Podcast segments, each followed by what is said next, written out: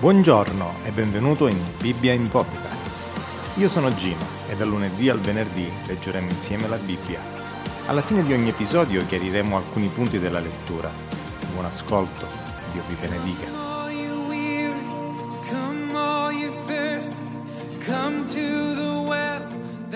Marco capitolo 12 Poi cominciò a parlare loro in parabole. Un uomo piantò una vigna, le fece attorno una siepe, vi scavò una buca per eh, pigiare l'uva e vi costruì una torre. L'affittò a dei vignaiuoli e se ne andò in viaggio. Al tempo della raccolta mandò a quei vignaiuoli un servo per ricevere da loro la sua parte dei frutti della vigna, ma essi lo presero, lo picchiarono e lo rimandarono a mani vuote.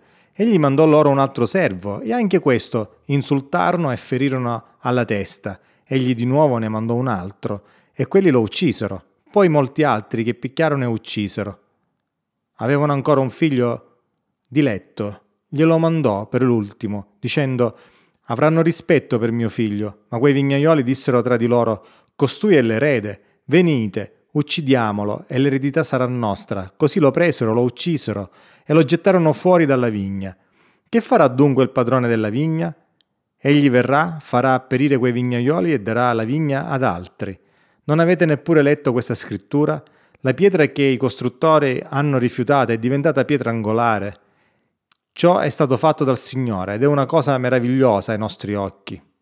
Essi cercavano di prenderlo, ma ebbero paura della folla perché capirono che egli aveva detto quella parabola per loro e lasciatolo se ne andarono.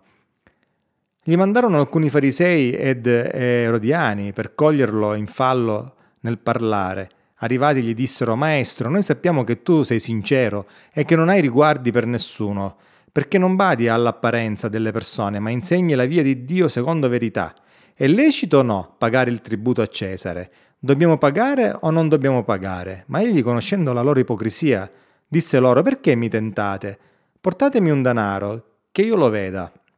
Essi glielo portarono ed egli disse loro, di chi è questa effigie e questa iscrizione. Essi gli dissero di Cesare. Allora Gesù rispondendo disse loro rendete a Cesare quel che è di Cesare e a Dio quel che è di Dio. Ed essi rimasero completamente meravigliati di lui. Poi vennero a lui dei Sadducei, i quali dicono che non vi è risurrezione, e gli domandarono, Maestro, Mosè ci ha lasciato scritto che se il fratello di uno muore e lascia la moglie senza figli, il fratello ne, ne prenda la moglie e dia una discendenza a suo fratello. C'erano sette fratelli. Il primo prese moglie, morì e non lasciò discendenti. Il secondo la prese e morì senza lasciare discendenti, così il terzo. I sette non lasciarono discendenti, infine dopo tutti loro morì anche la donna. Nella risurrezione, quando saranno risuscitati, di chi di loro sarà ella moglie? Perché tutti e sette l'hanno avuta in moglie. Gesù rispondendo disse loro, Non errate voi proprio perché non conoscete le scritture né la potenza di Dio? Infatti, quando gli uomini risuscitano dai morti, né prendono né danno moglie, ma sono come angeli nel cielo. Quando poi ai morti alla loro risurrezione non avete letto nel libro di Mosè, nel passo del pruno, come Dio gli parlò dicendo io sono il Dio di Abramo, il Dio di Isacco e il Dio di Giacobbe. Egli non è Dio dei morti, ma è Dio dei viventi. Voi dunque errate di molto. Uno degli scribi che li aveva uditi discutere, visto che egli aveva risposto bene a loro, si avvicinò e gli domandò qual è il primo di tutti i comandamenti. Gesù gli, dis- gli rispose il primo di tutti i comandamenti è ascolta Israele, il Signore nostro Dio è l'unico Signore. Ama dunque il Signore Dio con tutto il tuo cuore, con tutta la tua anima, con tutta la mente tua e con tutta la forza tua. Questo è il primo comandamento. E il secondo è questo, ama il tuo prossimo come te stesso. Non c'è nessun altro comandamento maggiore di questi. Lo scriba gli disse, Bene maestro, tu hai detto, secondo verità, che egli è l'unico e che non v'è alcun altro all'infuori di lui, e che amarlo con tutto il cuore, con tutto l'intelletto, con tutta l'anima, con tutta la forza, e amare il prossimo come se stesso è molto più di tutti gli olocausti e i sacrifici. Gesù, vedendo che aveva risposto con intelligenza, gli disse, Tu non sei lontano dal regno di Dio, e nessuno osava più interrogarlo.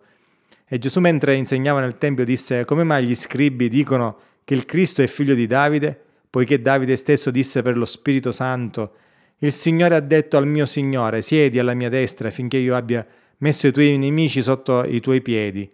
Davide stesso dunque lo chiama Signore, come può quindi essere suo figlio? E la gran folla lo ascoltava con piacere.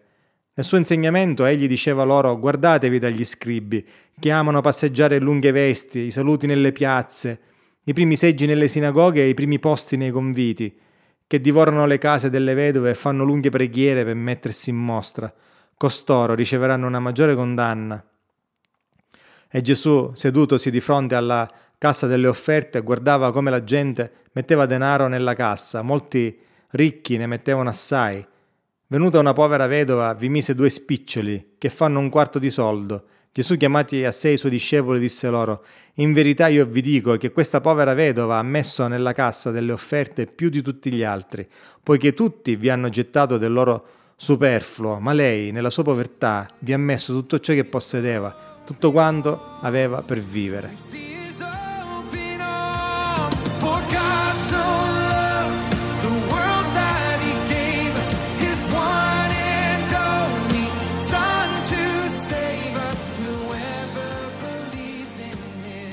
In mezzo a tante persone che cercavano solo di prendersi gioco di Gesù o di coglierlo in fallo su temi politici o religiosi, c'era anche qualcuno che era davvero alla ricerca della verità. Quello scriba era rimasto colpito dal modo in cui Gesù aveva utilizzato la scrittura in modo appropriato per rispondere ai sadducei che lo avevano interrogato sulla resurrezione.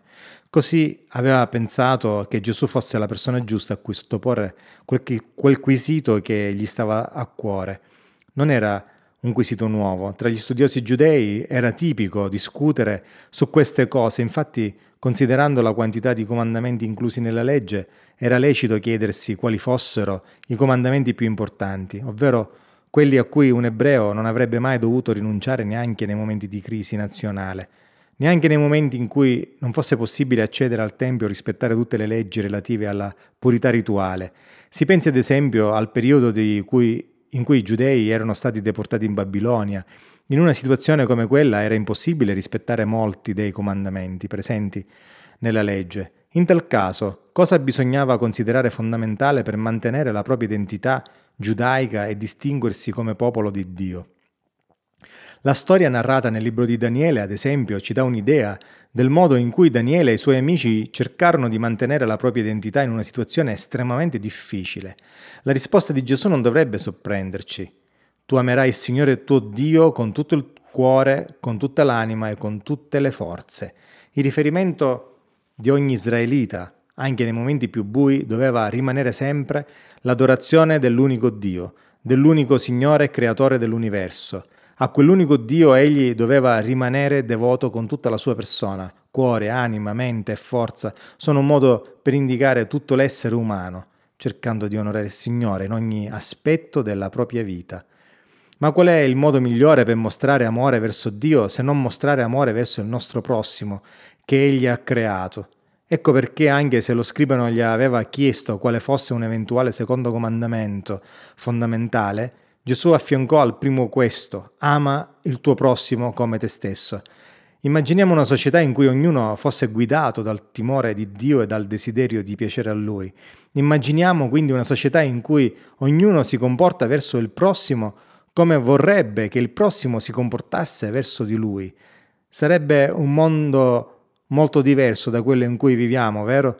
Sarebbe un vero assaggio del futuro regno di Dio. Quale comandamento potrebbe essere più importante di questi due? Il Signore Gesù apprezzò il ragionamento dello scriba, che nella sua risposta dimostrò di avere compreso lo spirito di ciò che Gesù gli aveva detto. Infatti, in maniera autonoma, era arrivato alla conclusione che, per quanto importanti fossero i sacrifici e tutti i rituali previsti dalla legge, per quanto fosse importante il Tempio e il lavoro dei sacerdoti, per quanto fosse importante la purità rituale, Ciò che contava di più nella vita di un essere umano era la sua relazione personale con Dio, che si manifestava nella vita di tutti i giorni nel suo rapporto con il prossimo. In qualunque circostanza, anche se non fosse stato disponibile il Tempio eh, dove offrire sacrifici, come in effetti sarebbe stato poi a partire dal 70 d.C., colui che ama il Signore avrebbe potuto continuare ad onorarlo, mostrando quell'amore verso i suoi simili. Al termine di questo incontro, Nessuno osava più interrogarlo. D'altra parte Gesù aveva risposto con saggezza a tutte le obiezioni e alle domande che varie persone gli avevano fatto. È molto incoraggiante che questa sezione del Vangelo, caratterizzata da diversi confronti tra Gesù e vari gruppi che cercavano di metterlo in difficoltà e in cattiva luce, si sia concluso con questo bell'incontro.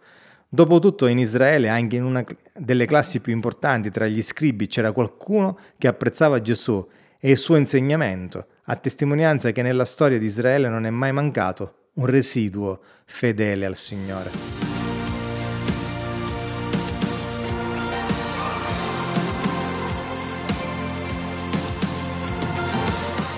Ciao, io sono Gino e questa è Bibbia in podcast.